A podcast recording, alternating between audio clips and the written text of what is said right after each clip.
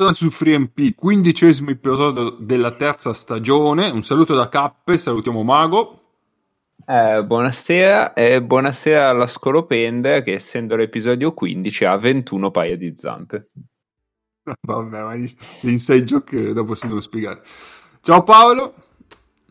Eh, aspetta. Siccome questo è l'episodio 15 ha 21 paia di zampe. Certo. No, non voglio commentare oltre. No, aspetta, aspetta, aspetta. 21 in esadecimale si scrive 15. Vai a fare in culo. Eh certo. Ammazzati.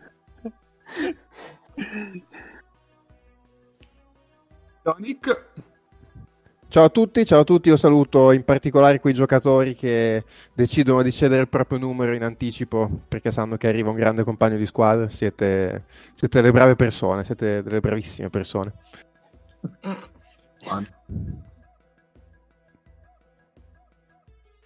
Vabbè, niente. Ciao Ace. No, ho, no, ho, sentito solo qualcosa in lontananza. Ho detto oh, perché c'è già le valigie in mano. Eh, chi lo sa, lo dici tu. Ciao Egno.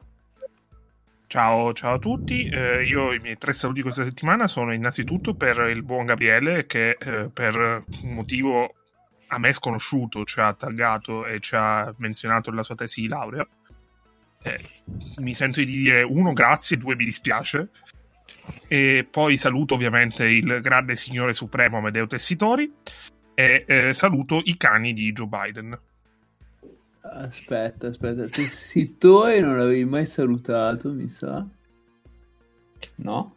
E Beh, i cani oggi, di Joe Biden... No. no, dimmi. Dopo oggi eh, lo, devo de- lo, devo acclamare, non semplicemente salutare. Quindi poi puoi mettere un saluto con acclamazione se vuoi.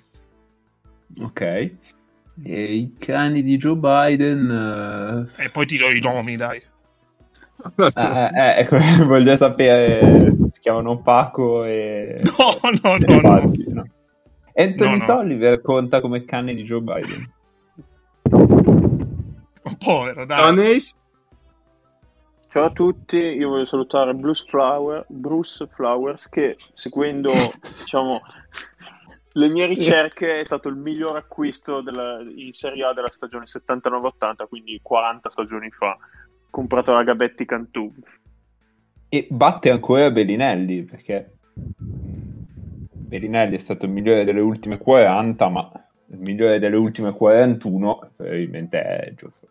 No, com'è che si chiama? Flowers? Flowers. Bruce Flowers. Bruce Flowers, giusto. Ma io piuttosto mi chiedo se Bellinelli ha trovato squadra a Bologna dopo essere andato dal Papa. Anthony Tolliver andrà a giocare a Milano? Proprio Milano. Eh. Eh, di- dipende, a-, a posto di Dileni? Stasera abbiamo anche un buon ritorno. Ciao bro. Buonasera a tutti, grazie di ospitarmi. Podcast a settimana devo esserci, se quegli altri hanno sospeso tutto, ovviamente io cerco riparo da voi. Buonasera, buonasera a tutti. Bravo, bravo. E bravo. che Bruce Flowers fosse un giocatore di Olli e Benci, però che mi stai Sì, sì. C'è non so che nel suono che ricorda. Va bene, allora. Prendo la sigla dell'istitutino e andiamo. Uh. Sì. Eh, sto scrivendo play, ma non mi ricordo come eh, si scriveva no. play. No, e ci tengo a precisare che quindi il Beo eh, non ha trovato quello che voleva in NBA. To play pivot.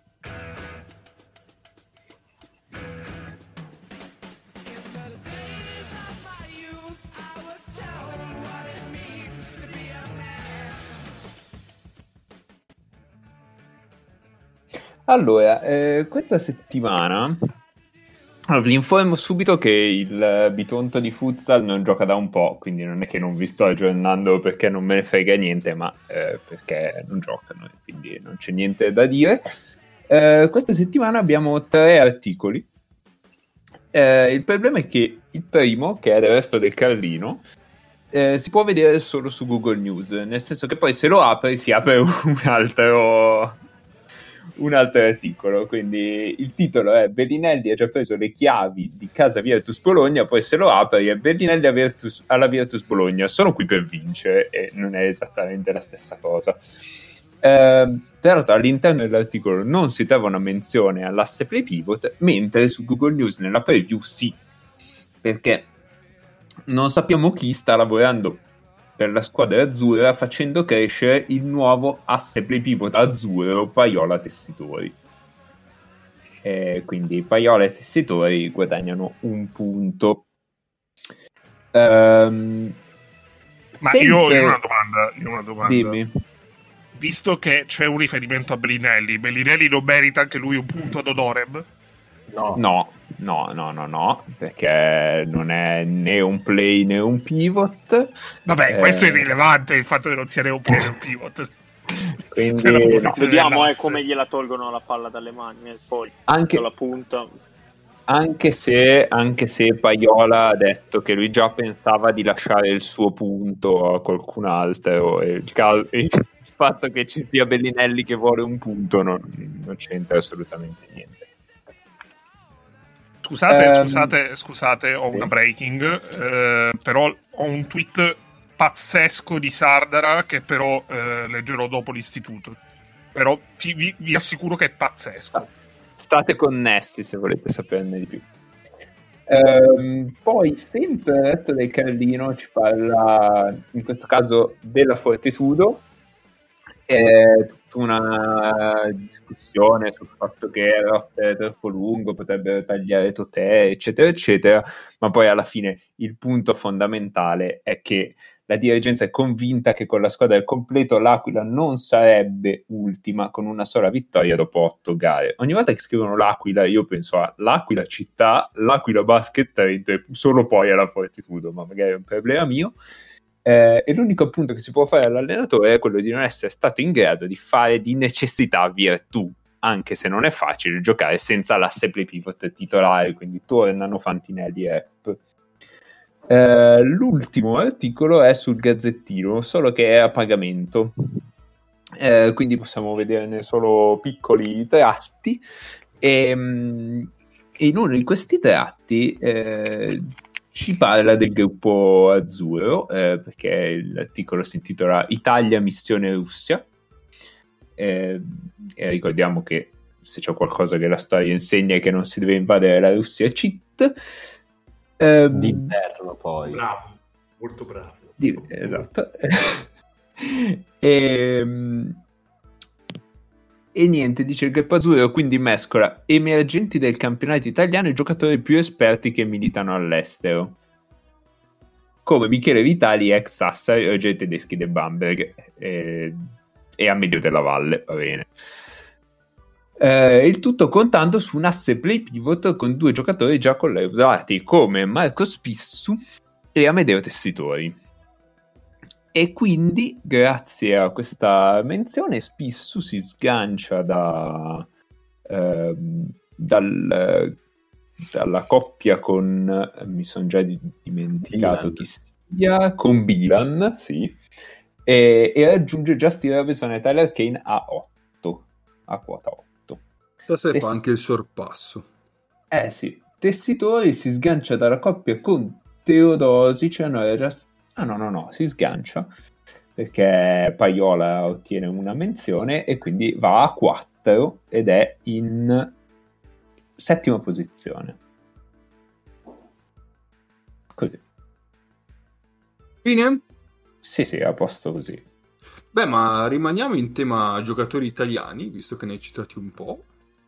E, e il, la parola... tweet, il mio tweet è su un giocatore italiano comunque. Ah, vai, vai spara, spara, è vero. Allora, il tweet è dell'esimio eh, presidente della Demon Sassa di Stefano Sardar, è stato eh, pubblicato min- meno di 10 minuti fa, noi stiamo registrando alle 10 di sera, quindi è proprio una breaking news in tempo reale. A pensarci bene, forse aveva ragione hashtag Luca Baraldi, che dovevamo fermarci.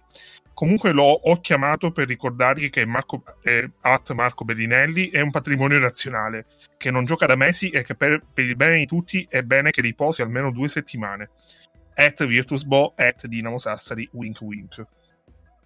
Beh, allora io ti rilancio con Baraldi che oggi ha detto io avevo avvisato i miei colleghi che era meglio se ci fermavamo qua. Loro hanno voluto continuare, io ho preso Bedinelli. L'ha detto veramente, eh? non è, non è un, un'interpretazione delle parole.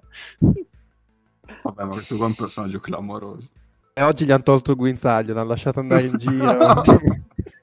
Ma io, io da oggi direi hashtag Luca Baraldi comunque per Eh, sì, Baraldi. No, vabbè, ma... Io, io non ho parole. so, quando un paziente Io sono basito. non prende le pilloline il, il reparto eh cos'è che hai fatto? hai fatto una Baraldi una Baraldi Più o meno è andata Eh, così. Abbastanza. tipo Questo- nascondere le pillole sotto la lingua e poi sputarle è una Baraldi Io mi immagino le pillole di ecstasy con sopra la faccia di Baraldi. Vabbè. Questo non potrà mai essere il titolo perché se, se questo è il titolo siamo in tribunale domani mattina. Sì, sì. Ah, infatti, però, questo minuto qua serve a far capire a tutti il perché non saremo mai parte, non faremo mai partnership con Lega Basket o con qualunque altra società di basket in Italia. Va bene. O magari sì, perché magari avranno del- dell'autoironia pure loro. Non penso. Cioè, io non ho salutato Claudio Toti, per esempio, stasera. Non penso. Non penso. Ma tanto, Ma- tanto lo saluterà qualche altro. Esatto. che ne so la procura federale invento eh Va bene, Eh, va bene. Dai, allora, parliamo ma un po' di siamo, nazionale. siamo almeno irriverenti, no? Io no. Ma. Perché di solito, di solito quelli che, che dicono che sparano le robe così sono irriverenti, tipo Tav, cioè. E quindi, vabbè, No, ehm, andiamo. che noi siamo orgogliosamente semplicemente stronzi Ah, beh, sì, giusto, giusto, giusto. Approvo. Mi piace. Potrebbe essere anche un titolo. siamo solo stronzi Non orgogliosamente. Orgogliosamente. Eh. Capperi, portaci all'ordine. No, dico, possiamo parlare di nazionale. Andiamo a parlare di nazionale. Andiamo a parlare di nazionale. no da vabbè, è stata... Vabbè, dai, è stato interessante, dai, almeno, cioè, eh, non una bella partita, ma almeno interessante, dai. Hai visto, hai visto delle cose, cioè, un, una- un insieme strano di giocatori. contro però un, un insieme ancora più strano di mezzi giocatori perché cioè, La Russia c'è da dire che se ci deve far fare bella figura ultimamente non si tira mai indietro. eh. esatto cioè mh, secondo me si è un po' sopravvalutato cioè vedendola col senno di poi si è un po' sopravvalutato il valore di questo di questa finestra nel senso è importantissimo per i ragazzi avere- indossare la, malla- la maglia della nazionale fare comunque avere un primo contatto in una partita che conta fino a un certo punto. Eh, dopodiché la Russia oggettivamente Esatto. Sì. Vai, vai, vai. la, la Russia in questo, in questo momento, in quella situazione lì, non è una squadra particolarmente, come dire, provante, ecco. Eh, diciamo che per, per venire un attimo alla partita, mi ha stupito eh, che Sacchetti abbia tenuto in campo quasi sempre Paiola con Spissu e quasi sempre della Valle senza nessuno degli altri due o con Moretti. Cioè io avrei, avrei pensato Spissu e, e Paiola staggerati o al massimo insieme ma mai in campo senza nessuno dei due perché sennò eh, devi portare la palla di là un po' con dei miracoli e infatti più o meno è stato così ovviamente aveva avuto le sue ragioni eh, voleva provare probabilmente voleva provare qualcosa oppure voleva solo vedere Sassi eh, può anche essere Eh, Questa, questa è una, una gloriosa cheat una gloriosa- riguardante ovviamente Sacchetti. Esatto, esatto. Eh, e- o anche il, il bambino del- dello zecchino d'oro. Che cosa c'è a Tallinn? Ci sono i balconi, i sassi. le luci Babbo Natale i sassi. Esatto. esatto. L'ordine è importante. Eh, scusa, scusa, c'è ragione. In questo caso Babbo Natale era Amedeo Tessitori perché praticamente regalava punti ogni volta che toccava palla. Ehm, c'è da dire che la difesa sul pick and roll della Russia non è stata proprio, proprio come la difesa di Stalingrado della Russia. Cioè, eh, c'è, c'è, stato qualche buchino qua e là. Ora, Hitler, no, beh, hanno, fatto, hanno, fatto, la stessa identica cosa, cioè hanno fatto terra bruciata, poi si sono resi conto che 28 metri di campo sono molto molto meno di esatto. 28.000 chilometri di steppa e quindi... E soprattutto sono riscaldati. Esatto, sono riscaldati. E, ehm, quindi praticamente ogni volta che Tessitore urlava il problema principale era trovare un angolo di passaggio, eh, ma una volta trovato l'angolo di passaggio di fatto erano due punti, quindi vabbè. Ehm, non so se avete altro da aggiungere. Ho visto Michele Vitali non benissimo, però ci sta anche che, che prendi male una partita, fai due falli un po', un po' rapidi e ne esci. Ecco. Secondo me di Vitali incide anche che a oggi non ne ha giocate tantissime di partite, cioè sì, probabilmente sì, dei, degli altri, cioè dei 12, tolto della Valle che è un caso particolare per la stagione che sta vivendo, è, è quello che ha giocato meno partite di tutti finora, quindi eh, che fosse un attimo fuori ritmo poteva essere... Ma neanche tanto, perché poi noi... Vero, la Germania è sicuramente eh, un po' indietro rispetto agli altri campionati, però è vero anche che loro hanno fatto, come in Italia, una, una coppa abbastanza dispendiosa. Ora non sono a livello della Polonia, che penso abbiano giocato, non so, come 20 partite. Beh, quello, quello è il format dei sogni hanno già, hanno già, finito il campionato fra un pochino, non so veramente. Penso che, non, che loro mh, abbiano, eh, stiano cercando di combattere il Covid scappando dalla città nata per non farsi trovare un'altra vita. Questa cosa qui però, no, no, sinceramente penso che alla fine Vitali non sia così indietro come ci si aspettare da quello che è, è appunto la ripresa del campionato tedesco. Eh, però tieni conto anche che lui eh, con Bamberg sicuramente non ne ha giocata una e forse ne ha giocata una sola di Champions, tra l'altro. Cioè, pensavo anche in quel senso. Sicuramente contro la Fortitudo. Sì, vabbè, quella, quella è, una, è, stata una cicloturistica, quindi... Però, no, in realtà a me onestamente è piaciuto come eh, ci sia stato... Cioè, tutti, seppur anche nei limiti, perché c'erano comunque dei giocatori che mi sono sembrati molto, eh, molto anche emozionati, cioè che sentivano cioè, c- dei cinque debuttanti, che poi in realtà non sei, perché Gaspardo, cioè, io l'unica altra partita in nazionale di Gaspardo me la ricordo perché c'ero e, e giocò quella sera, giocò tre minuti, era un Italia-Olanda a Treviso. E ehm, Moretti, per esempio, è entrato il primo possesso, ha fatto sfondamento anche in maniera abbastanza banale.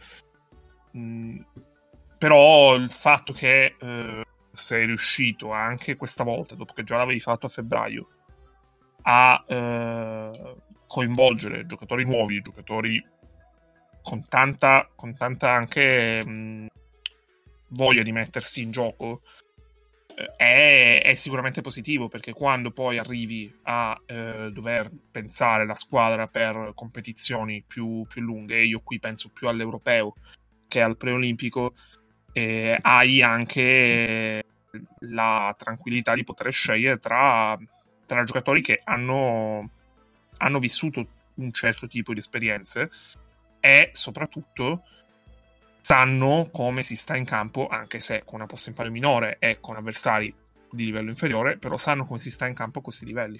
Che non è scontato, perché eh, se poi uno va a vedere, questa è una cosa che per alcune squadre si è visto anche eh, nelle qualificazioni mondiali e poi queste squadre la, sono riuscite a trasportarlo al mondiale. E secondo me si vedrà anche a, all'europeo, cioè l'europeo mi immagino delle squadre con, che faranno un cammino abbastanza sorprendente, come sono state per esempio la Polonia e la Repubblica Ceca in Cina. Uh, sì, su Moretti, mh, mm, vabbè, in realtà tutti quelli o quasi tutti quelli che hanno esordito hanno giocato meno di 10 minuti, quindi è anche, è anche difficile prendere... Sì, a, parte, a, parte, Paiola, infatti, a parte Paiola... Paiola sì, a parte Paiola. Eh, e su Moretti, appunto, come ho accennato prima, non era neanche secondo me la, eh, il contesto ideale perché al di là del fatto che doveva portare lui palla spesso, eh, ma anche quando non doveva portare palla, con il fatto che il primo roll veniva servito e di fatto si creava già un tiro da lì e non si riapriva mai sul perimetro. Eh, ci sono pochi, poche situazioni in cui, in cui ha potuto giocare off the ball e tirare. E quasi tutti i tiri da fuori del, dell'Italia infatti arrivano da, ehm, da pick and roll in cui il difensore passa dietro e Spissu decide di tirare fondamentalmente oppure vabbè Ricci che si apre però quella è un'altra Ricci e Gaspardo che si aprono ma è un'altra questione quindi secondo me ci sta anche che il contesto non fosse ideale per lui e tutto sommato anche per Della Valle direi. Mm. Poi mm, come nota brevissima margine io ogni volta che vedo giocare Ricci in questi eh, da febbraio eh, 2019 rimango sempre più mh, mm, ammirato da è come se ogni volta che lo, che lo vedo è capace di portare qualcosa di più è una cosa che mi, mi, fa, entu- mi fa sbarellare, mi fa entusiasmare.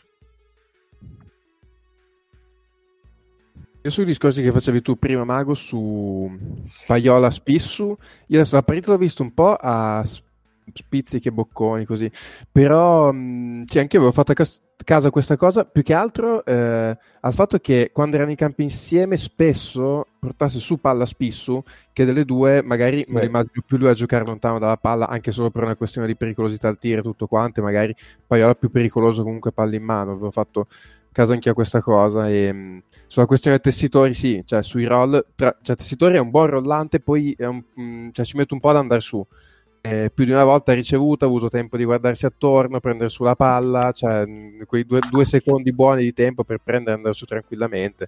Eh, però c'è, lui... anche dire, c'è, anche da dire, che non gli arrivava nessuno dal lato debole, allora, non gli arrivava nessuno dal lato debole, punto. Ma se anche fossero arrivati, non è che sarebbero arrivati dei difensori del ferro, cioè non arrivava no, chi esatto. elenco, arrivava. No, però Tessitori, se già, cioè nel senso, non è un. Sì, sì cioè se, se, gli arriva un minimo di contesto al ferro, non è uno che finisce alla grandissima contro anche un difensore normale, però sì, aveva tempo veramente di prendere, a guardare canestro due secondi, non arrivava nessuno. Poi eh, credo che sia stato, vabbè, adesso fatto tipo 30-10, che insomma da solo secondo me è una cifra che dice abbastanza della partita, perché per quanto comunque Tessitori sia migliorato in queste stagioni, una partita dove insomma fa 30-10 Tessitori capite anche voi che vale quel che vale. Però, capite che c'è un motivo per cui Voronzevich è disoccupato, per esempio. ecco, esatto. Voronzevich ha avuto un paio di azioni bellissime, dove ha tirato tipo un pugno in faccia a Spissu e tipo un calcio a, credo a Ricci, così, e chiedendo scusa tipo prima di subito, però nel dubbio lui il calcio e il pugno l'ha tirato.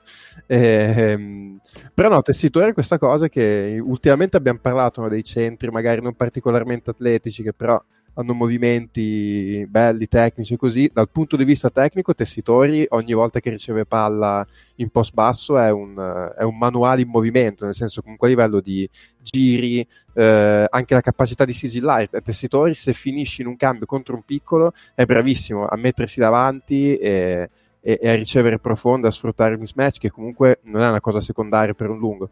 Poi è chiaro che ha eh, difetto di atletismo, eh, non è pesante, quindi lo spostano via per essere un centro, non è esattamente un lampione. Eh, però a livello di tecnica è, è, è, un bel vedere oggettivamente quando riceve palla sotto e credo che in Virtus quest'anno abbia il ruolo che gli si ritaglia addosso perfettamente, cioè il terzo centro in una squadra comunque di, di alto livello, credo che quest'anno sia nel suo, nel suo ambiente perfetto dal punto di vista di gioco.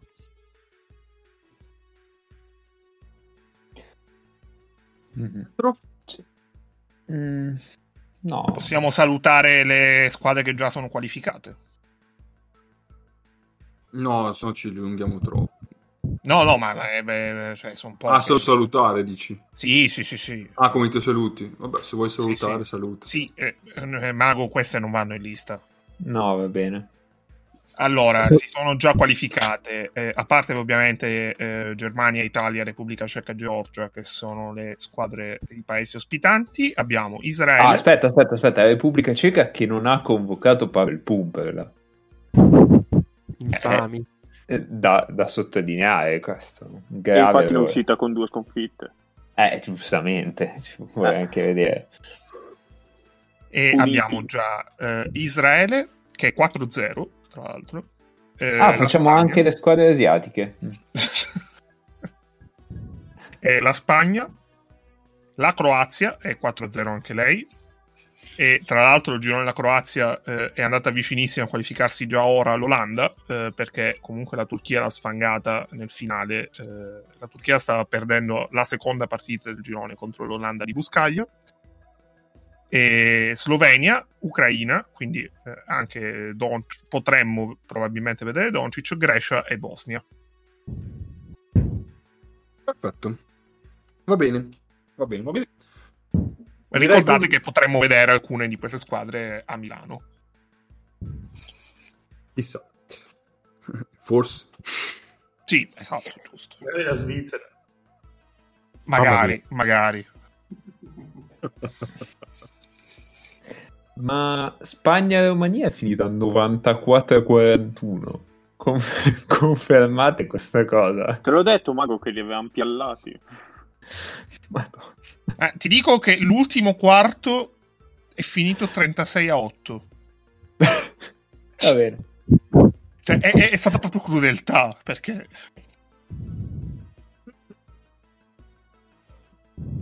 Va bene. Passiamo al, al momento clou di puntata. Ah, aspetta, aspetta, aspetta. In onore del nostro ospite, eh, la- l'Austria ha perso, però Malbasic 11, eh.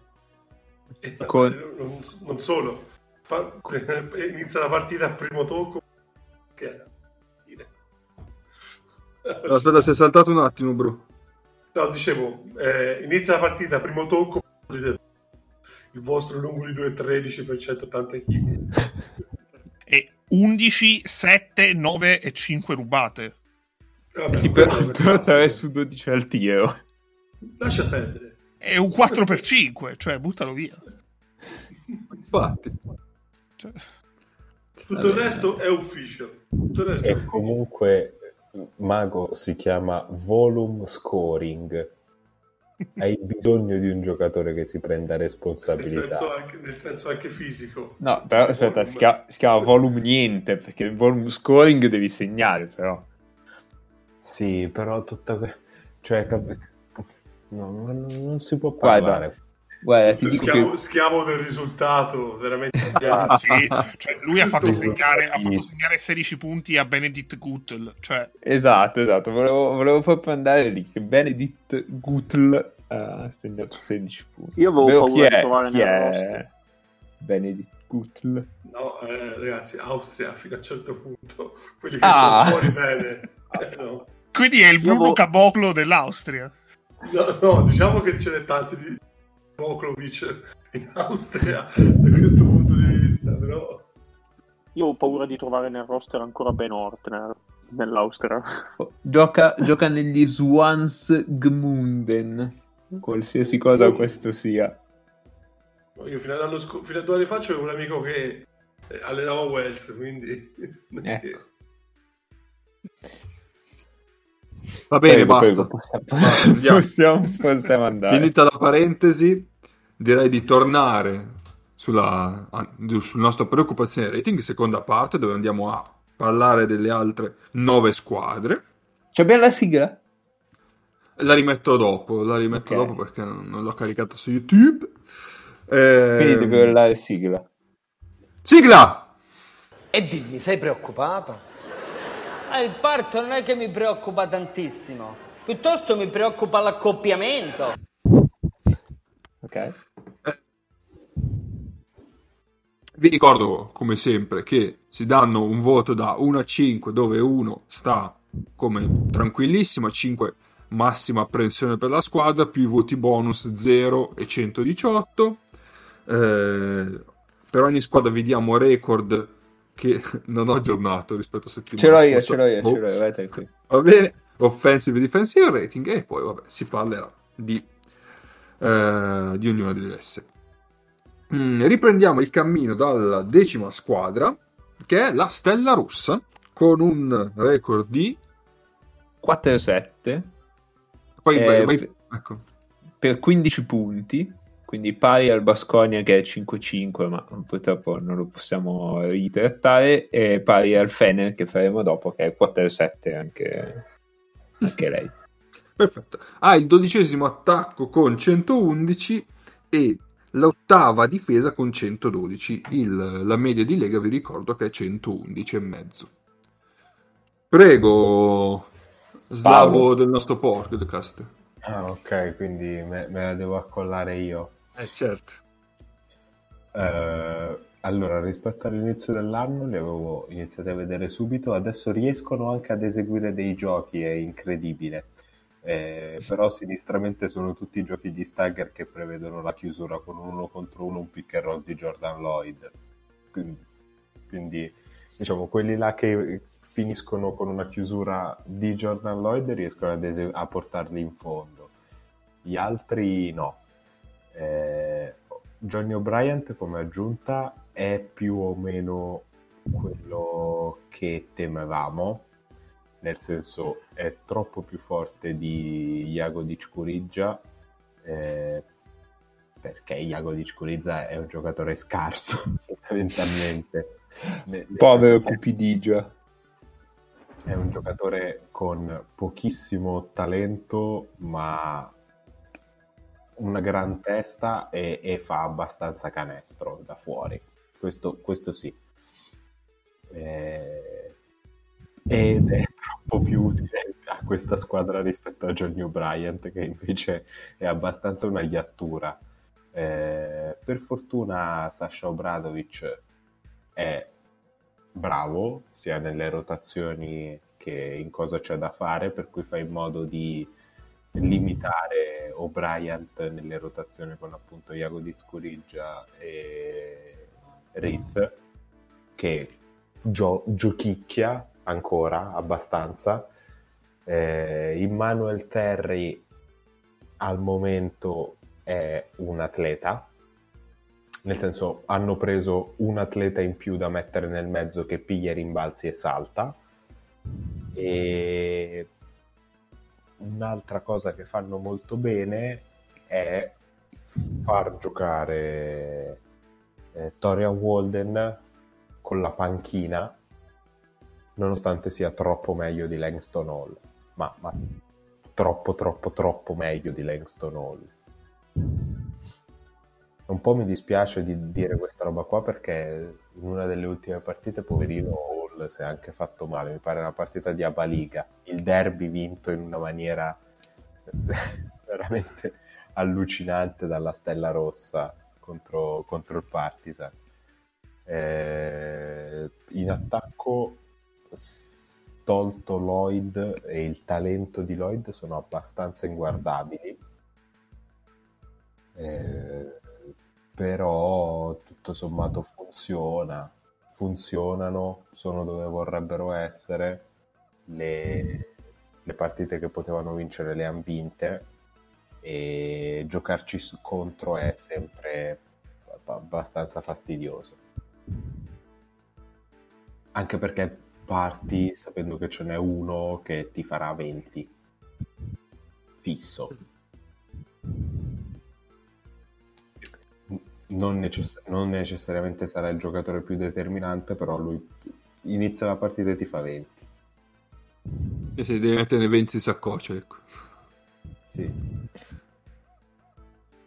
Ehm, no, io vabbè, su Jordan Lloyd eh, sapete che a me non scalda più di tanto.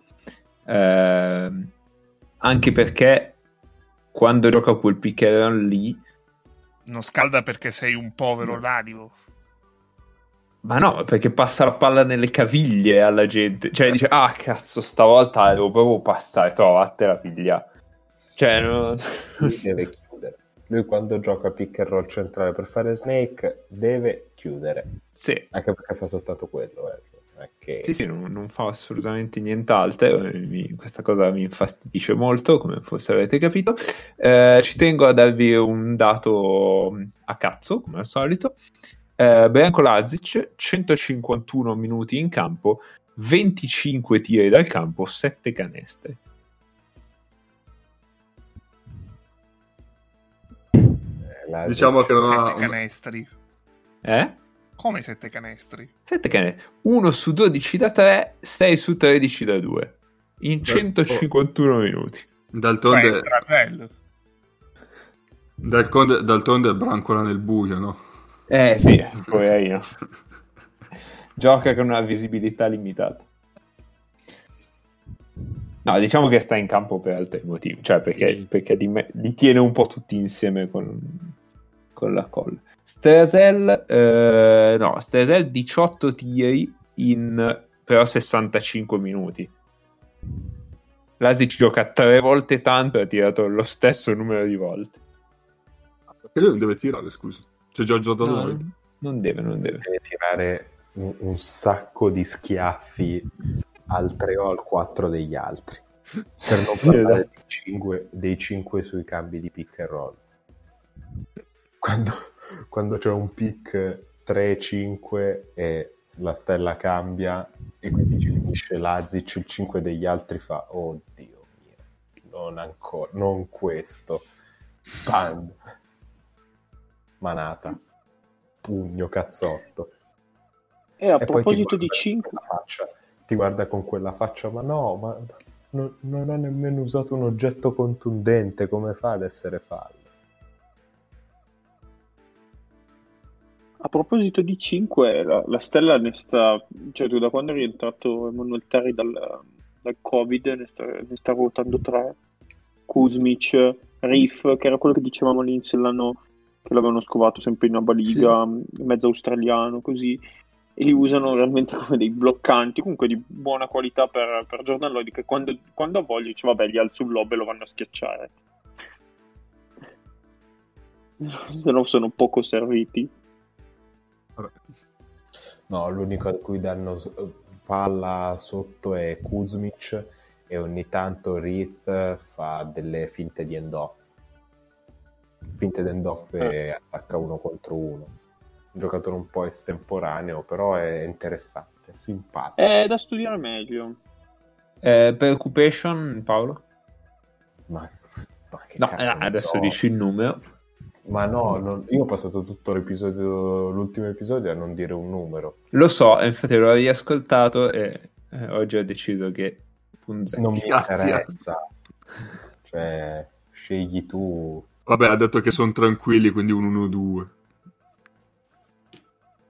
Sì, secondo me. un play comb, una play guard. Ci sta, ci sta. Esatto, sì, un... una comb. sì. Va bene. Altri hanno qualcosa da dire, se no andiamo avanti. Direi che andiamo avanti. Andiamo avanti. Saliamo di un, di un gradino. Ah, no, io ho una cosa da dire. Ma Taylor Rochester era così necessario? Va bene, chiuso si pare, via. Saliamo di un gradino, andiamo al Fenerbahce che c'è un record di è sempre 4 e 7, 15 punti. Ok. È la diciottesimo, è la diciottesimo, buonanotte, è il diciottesimo attacco, quindi il peggiore, con 102 e la settima difesa con 110. Eh, io, cioè, io, sono io... la settima difesa nonostante le stese che hanno preso tipo dal Barcellona. Eh sì. Minchia. Io Congratulazioni. ho visto tipo un paio di partite recentemente, non di più, però un, una cosa mi aveva abbastanza colpito. Nel momento in cui non c'è eh, De Colò e non c'è Westerman perché è mezzo morto, ehm, letteralmente non sanno da chi andare quando non c'è Brown. Cioè, perché De Colò ha giocato tipo sette partite, quindi quattro era saltate. Io ne ho visto un paio in cui lui è saltato. E nel momento in cui non c'è in campo Lorenzo Brown, il playmaker di ordine lo deve fare eh, Ali Muhammad Oh mamma mia.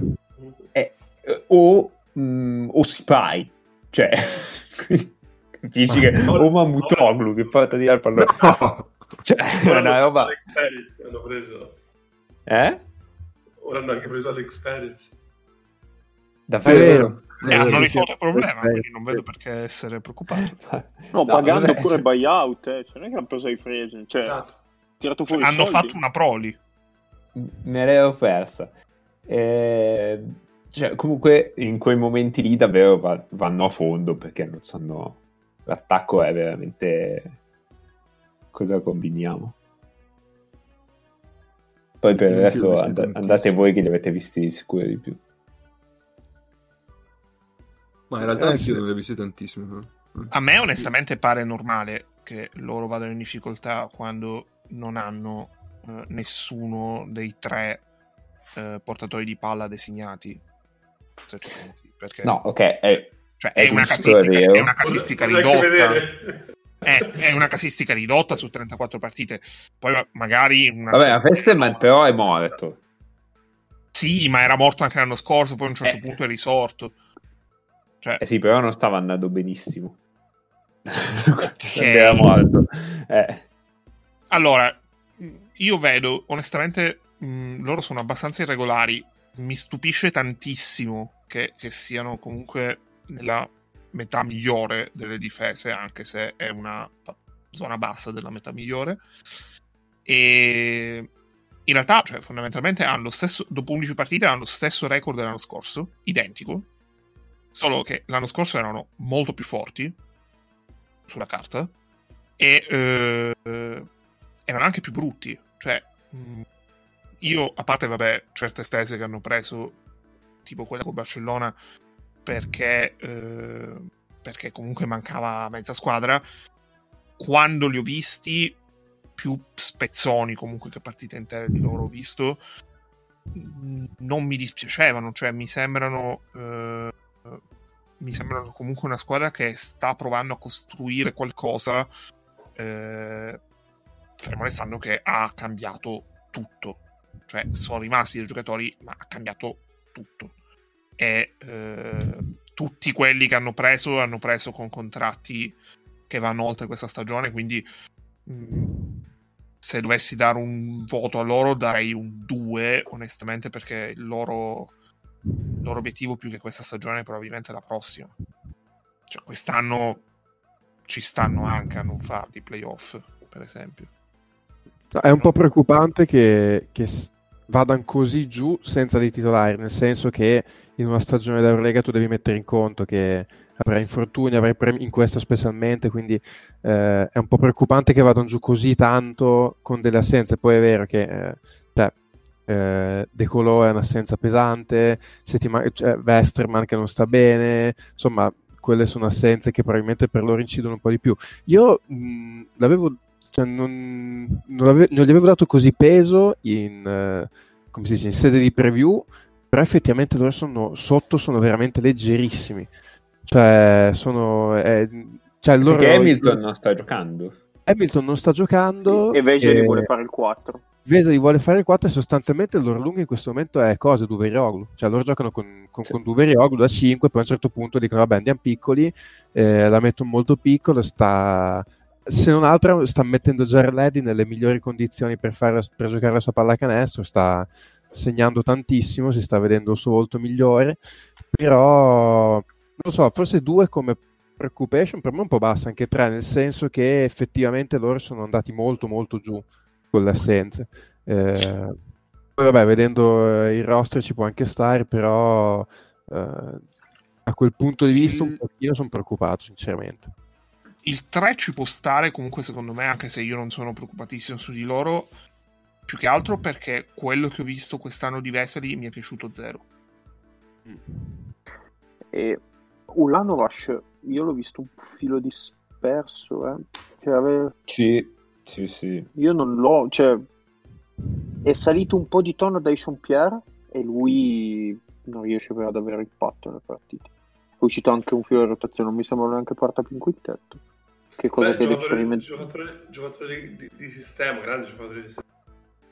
Mm. In, in una situazione dove mi sembra che eh, da quel punto di vista si giri un pochino, non, non dico a vista perché secondo me Kokoschev è un allenatore molto organizzato.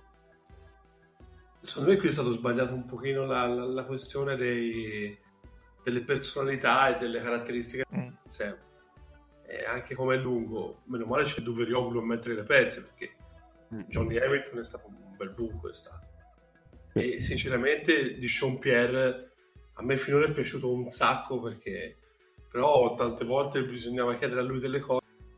Sinceramente lui l'anno scorso giocava in Champions League, è la prima occasione qui e sinceramente non non- anche già là non era giocatore di grandissime responsabilità offensive. Sì.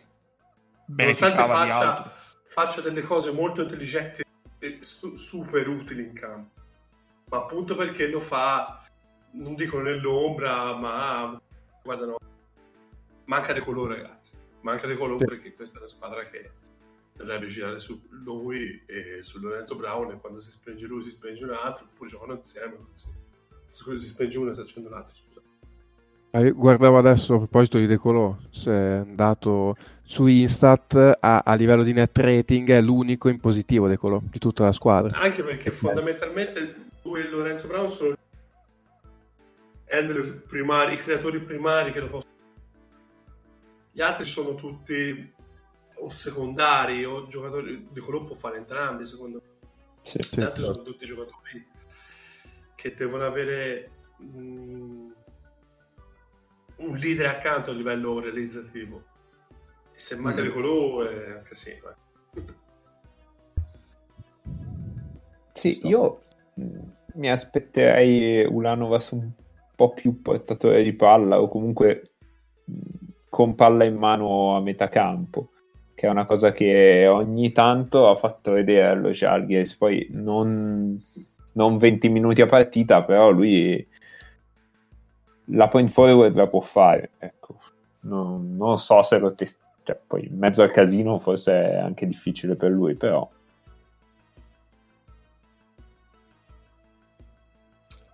va bene, Va bene, andiamo avanti.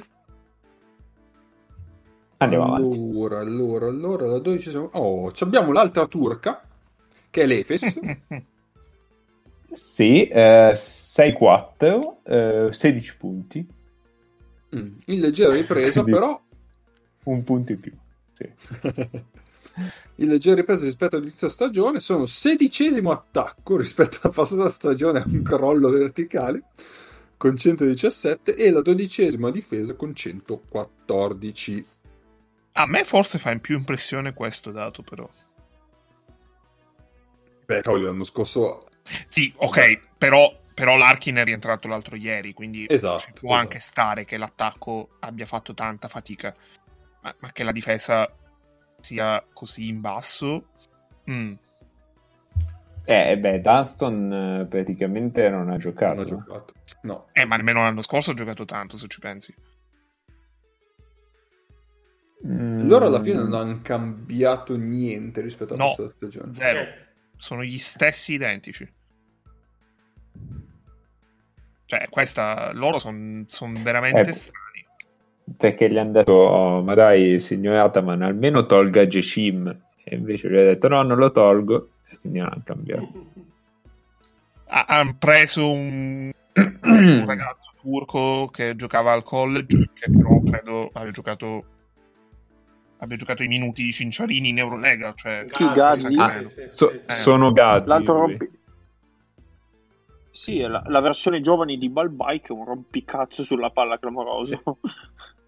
Fosse un po' meno atletico, perché Balbai è un Una delle ragioni per la quale Ga- Gazi era una delle ragioni per le quali l'Efes nel primo quarto contro il Maccabi doveva stare sopra 20 e invece Sì. non so per quale ragione tipo era sotto 1 a fine primo quarto. Ma Ehm, vabbè.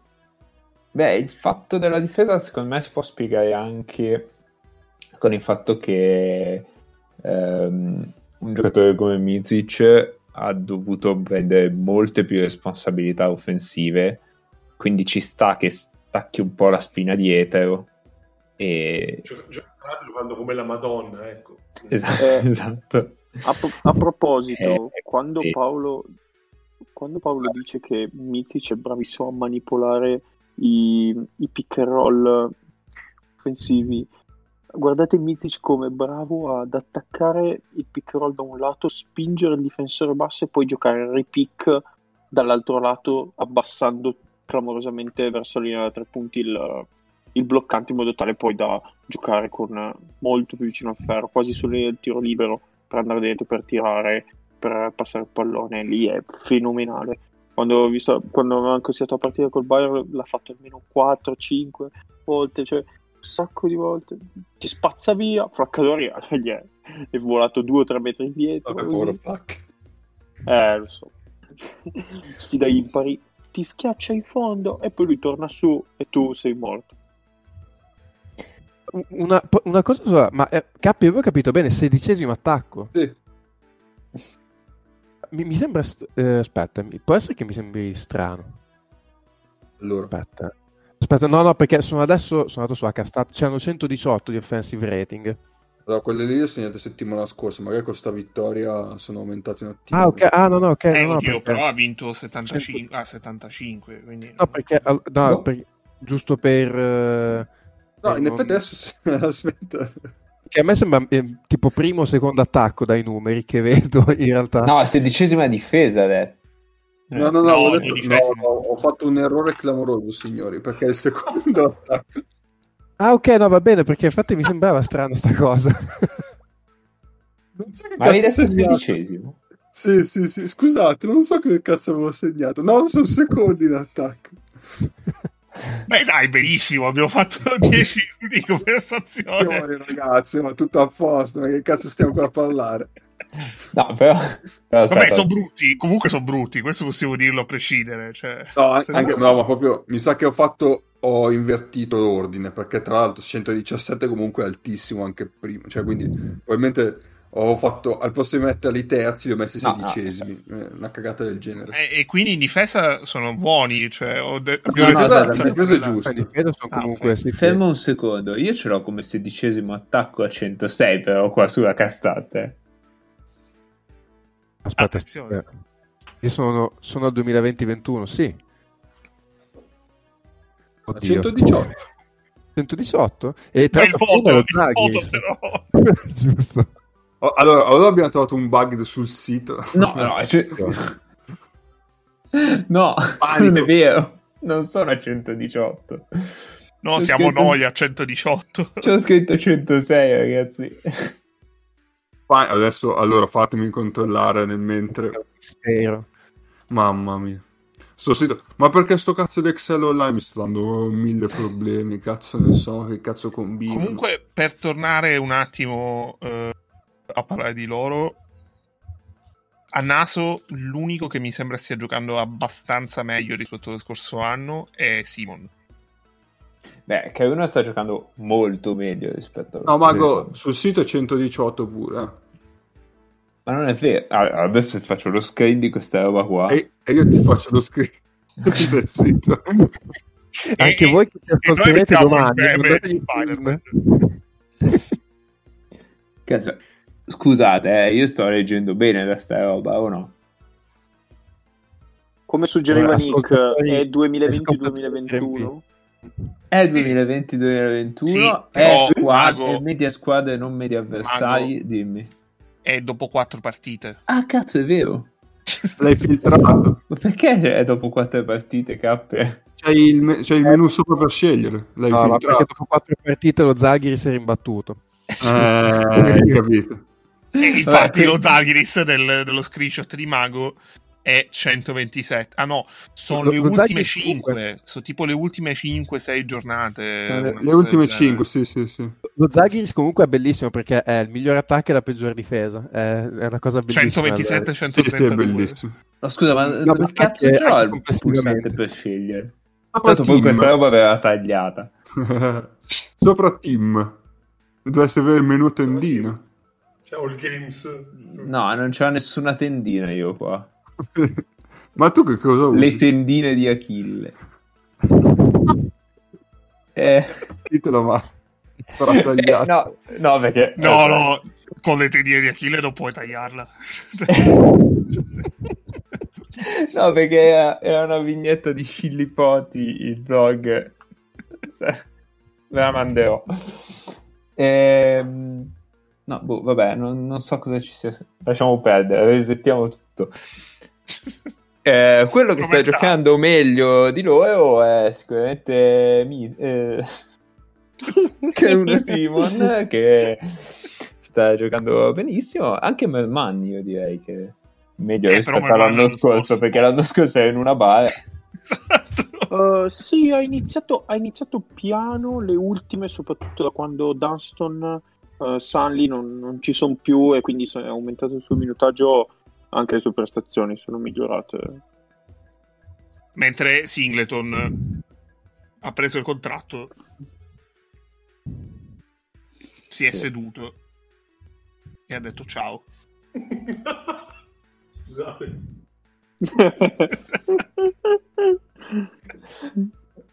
Io lo so che c'è la copertina di tessitori, però tendine di Achille.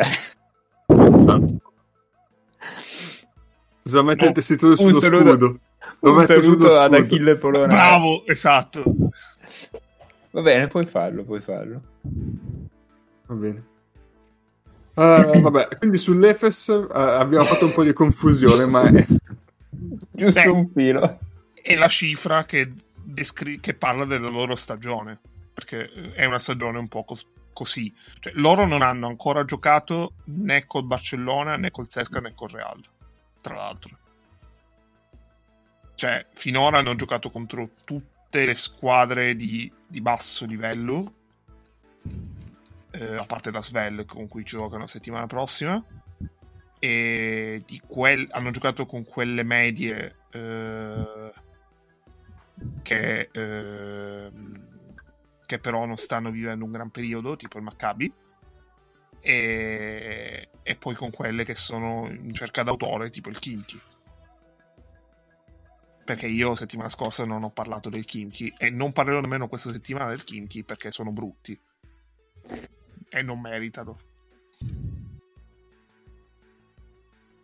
Va bene. E, ehm, mm, No, io volevo fare un saluto ad Art e a San Lee, che è tornato nell'ombra come avrebbe dovuto fare il, il Balrog, eh, giustamente.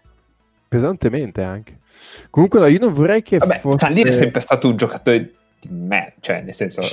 però, no, no, però, però l'anno scorso effettivamente aveva fatto una stagione... È uscito sì. perché aveva due mani decenti, quindi dici, vabbè, ogni tanto gli buttavano la palla lì e questo ha due mani buone vicino al ferro, però... Eh, cioè, se poi l'anno dietro, scorso dietro mancavano... al limite dell'insopportabile, eh. se l'anno scorso poi mancavano in due Larkin, in due mesi, cioè qualcuno rimaneva libero, eh. Sì, esatto, sì, sì. No, comunque ecco, non vorrei che fosse anche un po' il... Uh, in parte il discorso di, di, una squadra che ormai ha tantissima esperienza assieme, si gestisce anche un po' nel corso dell'anno. In una stagione dove il fattore campo vale meno del solito, eh, magari dosano anche un po' lo sforzo. Vorrei che eh, però, un po' però se, se parti 6-4 con un calendario abbastanza morbido, non è nemmeno sicuro, sicuro, sicuro che i playoff li fai, eh. Cioè, Vabbè, no, però mi sembrano un po', mi sembrano un po' a ripresa comunque. No, no, cresceranno eh. perché c'è l'Arkin e tutto quello che volete, però eh, qualche crepa comunque la puoi trovare. No, quello sicuro, però mi, cioè, se c'è una squadra, poi questi sono tutti discorsi campati un po' per aria, nel senso sono più discorsi da narrativa che da cose che si vedono in campo, però se c'è una squadra che può avere un po' la consapevolezza dentro di sé che ok, eh, siamo questi da tre anni, ci conosciamo, sappiamo che se ci mettiamo lì e stringiamo un attimo due viti dietro, alziamo un attimo il livello, possiamo fare una striscia di vittorie, sono loro. Poi, appunto, se è un discorso ipotetico, eh, perché sì, poi, sì, nel senso, in realtà, spesso e volentieri questi discorsi non portano mai niente di buono, però potrebbe anche esserci questo, perché comunque i rendimenti in attacco è, è loro. È dietro che hanno chiaramente un giro in meno adesso rispetto all'anno scorso. Sì, Ma... però siamo questi, lo metti con l'astro. Il turco. Il turco. Ma domanda se la sapete, ma Bobua si è spaccato la partita in cui è tornato l'Arkin? Mm. Vediamo. Perché L'architetto Guardando- con l'Olympiakos. guardandolo così mi pare, mi pare di sì. No, col, col Pana. So, so che Bubois ha fatto il mostro contro chi era Maccabi. Sì, che aveva stoppato Wilbekin a- a- allo scadere. Mm, sì. Vabbè, comunque si è spaccato Rakic più o meno quando è tornato Bobois. Madonna, è bellissima, Cap. Stiamo a vedere. E siamo alla copertina, ecco, meravigliosa copertina. Alto sull'Efes, direi che ma Andiamo, sono, andiamo, andiamo. sono un po' in divenire, ecco, quindi vabbè. Il nostro errore sarà poco pesato perché in Cioè, realtà Io gli darei 3 perché mi sembra un buon bilanciamento tra sì, dai. quelli all'inizio e la continuazione. Ok, va bene, va bene, va bene. Saliamo di un posto e troviamo lo Zalgiris. Mm. Eh, c- 5, 6, 16 punti. Quindi come Ok, e qua, qua sono sicuro di dire giusto perché sono primo attacco e ultima difesa. Una roba un po' surreale, ecco. E... E il Foggia, è il Foggia di Teman. Può Eh, essere, può essere. ma, insomma. Vabbè. Sentiamo, Anche, Marco. anche Schiller allena con i gradoni Se prima di lei. round con i giocatori. Ma eh, allora, ehm, se volete un, ehm, una giustificazione a questa cosa, eh, vabbè, in attacco stanno tirando quasi tutti la Madonna, tranne Milaknis, e quindi quello, quello di sicuro pesa. Direi che si, si può anche fermare lì, cioè ci sono sempre in campo due trattori di palla, a volte due e mezzo, eh, nel senso che si inizia con uh, World Cup, ehm, Vasturia e Grigonis e poi in genere si continua con uno dei tre o Milaknis più Lekavicius e Jokubaitis. Ehm, quindi l'attacco funziona bene perché, perché quelli lì funzionano e quando questi vanno in transizione sono assolutamente infermabili. Eh, in più, comunque, la, la possibilità di dare palla dentro c'è perché Nigel Hayes eh, ogni tanto si prende qualche post basso e devo dire che l'Auvergne in post basso non è, non è così male. Se non facesse Eh, neanche quello, cazzo. esatto. esatto. No, perché si abbassa, si allarga. È culone. Eh, Ogni tanto temo che inizi a zampettare a quattro zampe, ma invece no. Ehm, Dal punto di vista difensivo, invece, ci sono tutti gli altri problemi, nel senso che eh, avendo tutti questi lunghi che corrono bene il campo in transizione, che sono abbastanza piccoli e quindi davanti possono allargare il campo per gli attaccanti, per i palleggiatori esterni, eccetera, eh, dietro di fatto non hai nessuno che protegga il ferro, però non hai neanche nessuno che cambi così aggressivo sui pick and roll, a- meno che non si vada col quintetto Rubit da 5, che però tende ad andare abbastanza sotto al rimbalzo. Eh, quindi secondo me più o meno la situazione è questa. Poi un paio di partite sono state vinte da, da Lekavicius che impazzisce e, e segna tutto quello che gli passa per le mani con i floater odiosissimi. Un paio di partite da Grigonis che impazzisce infatti sta tirando tipo col 60% da 3, una roba così. Eh, insomma, secondo me siamo un filo sopra dove dovremmo essere. Io ho una domanda per te. Dica. Eh, ovviamente togliendo i nuovi, c'è un giocatore secondo te di quelli che c'erano anche l'anno scorso su cui puoi dire che ci si, si veda in maniera più evidente la mano di Schiller? Eh, oddio, se- togliendo i nuovi eh, ne rimangono tipo 4. di cui uno è Grigonis che l'anno scorso ha, giocato 5 partite. Ehm, no, ti direi quello che è più cambiato rispetto all'anno scorso è Nigel Hayes, però perché l'anno scorso faceva, faceva il 3 che giocava sugli scarichi praticamente, adesso fa, qua, fa, fa quello che l'anno scorso faceva l'idea. Eh, fa 4 che blocca, rolla, poi ogni tanto si apre e tira. Ehm, ed è credo il migliore imbazzista della squadra, tra l'altro. Ehm, per cui lui è quello che ha cambiato più il modo in cui gioca.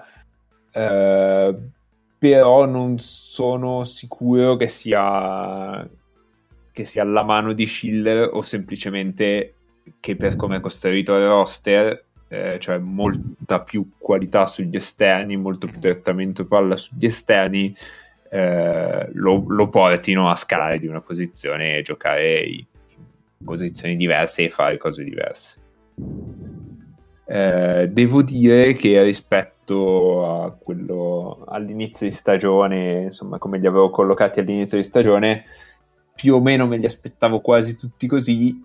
Non mi aspettavo questo Yokubaitis.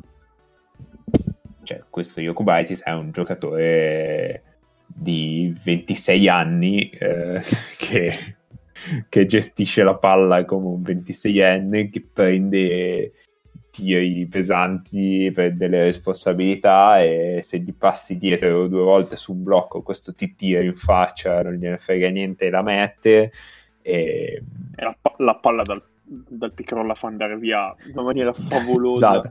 da Usa via la palla sinistra, però cioè anche quando la, la dovrebbe passare con la mano destra non cambia un cazzo cioè è proprio un mancino puro però è favoloso e, e, poi a livello fisico sta in campo, cioè mena eh, gli uno e i due avversari, quindi è veramente un giocatore notevole che gli anni scorsi non sembrava così, così pronto. Ecco.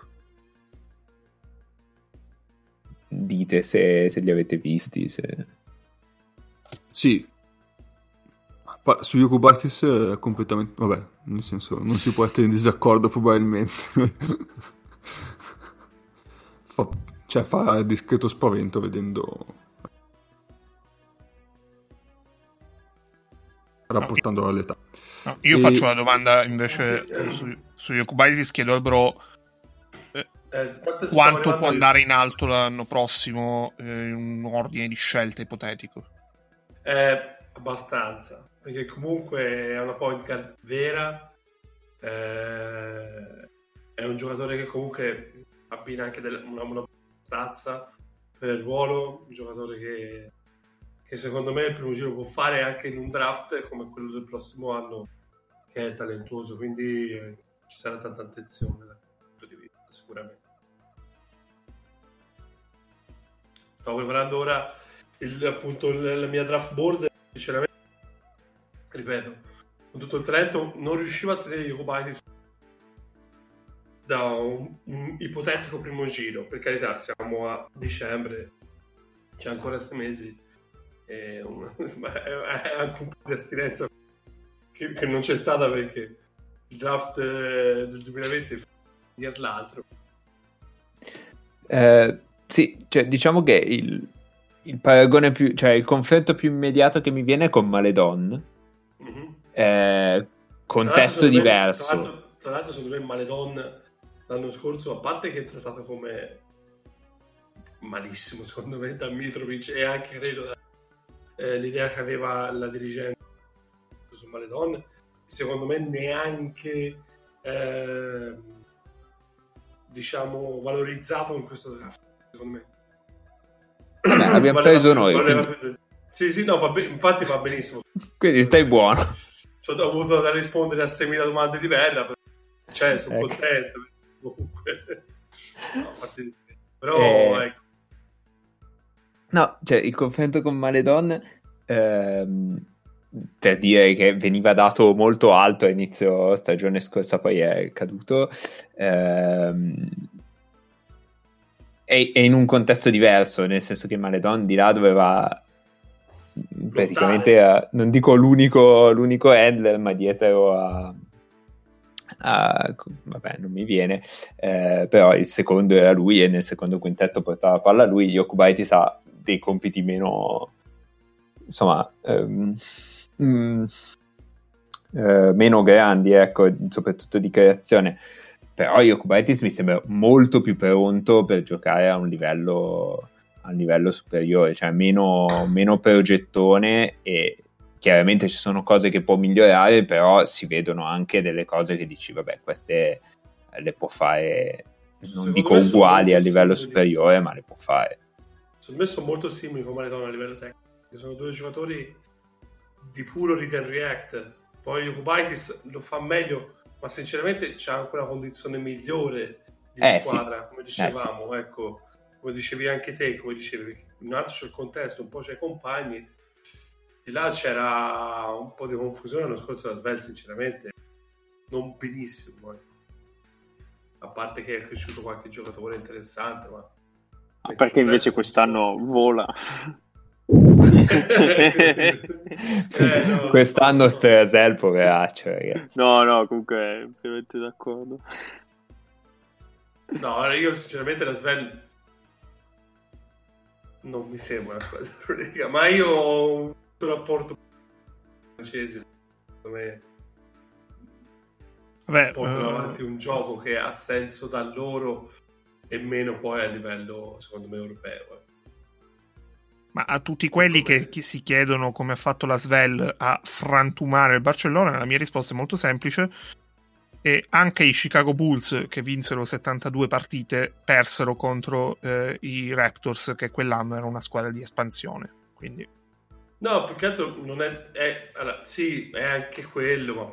Cioè, dei giri buoni ci sono. Eh, sinceramente mi è sembrata la partita di Barcellona, mi è sembrata quelli. Non, non direi da quel non certo. direi, ah, la Svel, eh, prepariamoci ora, ora rincalza e parte la stagione, non direi il Barcellona è affondato, il re è morto e viva il re, ecco. Questa roba qui, diciamo. Ma no, ma infatti. In maniera molto semplicistica, eh, l'ho detto. Quindi... Cioè, anche l'Efes l'anno scorso ha perso col Kimchi, possiamo farne esempi quanti ne vogliamo. Cioè. Quindi tu dici che questa vittoria non li ha svegliati? No, no. Sì, Paolo si è sconnesso perché... Cioè... sì, Paolo se n'è andato da un po'. Prego, possiamo... Andiamo avanti, andiamo avanti. Sì, sì, sì, sì, saliamo di una posizione e troviamo... No, no, bro, non ti direi il minuto adesso. No, no, no, eccomi, eccomi, eccomi. Che succede? Eh, c'è come il Valencia. Ah, scusa. che tempismo imbarazzato da parte. Vabbè. Sì, che è il motivo per cui ti abbiamo rinviato perché tu ti avevi messo in fascia 2 in sede di preview, poi avevi ritrattato volutamente, eh, ci hai mandato l'audio tu e no, poi adesso... Che audio conteneva che cazzo ho fatto?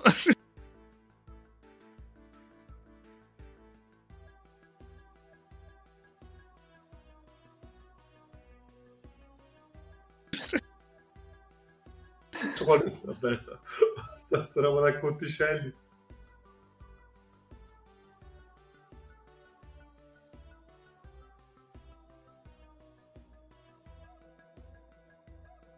Reale sarebbe terzo, invece qui è qui. Eh, 7-3. Quindi nel mondo reale sarebbe terzo, invece qui è quinta. Eh, 7-3 con 17 punti. È il settimo attacco e la nona difesa con 116 e 112. Ma tutto sommato eh, è, possiamo dire, una delle rivelaz- rivelazioni di questa Eurolega. Beh, io posso partire subito cattivo. Ehi. Io ho una domanda per Ennio. Com'è possibile che siano così avanti pur avendo dato via Jordan Lloyd? Beh, eh, io ti ribatto dicendoti com'è possibile che siano così avanti avendo preso Hermanson. Ma infatti Hermanson non gioca. Comunque Hermanson, eh, così, dato sempre dati a cazzo, eh, sta tirando 8 su 28 da 2. Eh? Beh, Beh, non, non male. non male. Potrebbe andare peggio. Sì, sì. Um...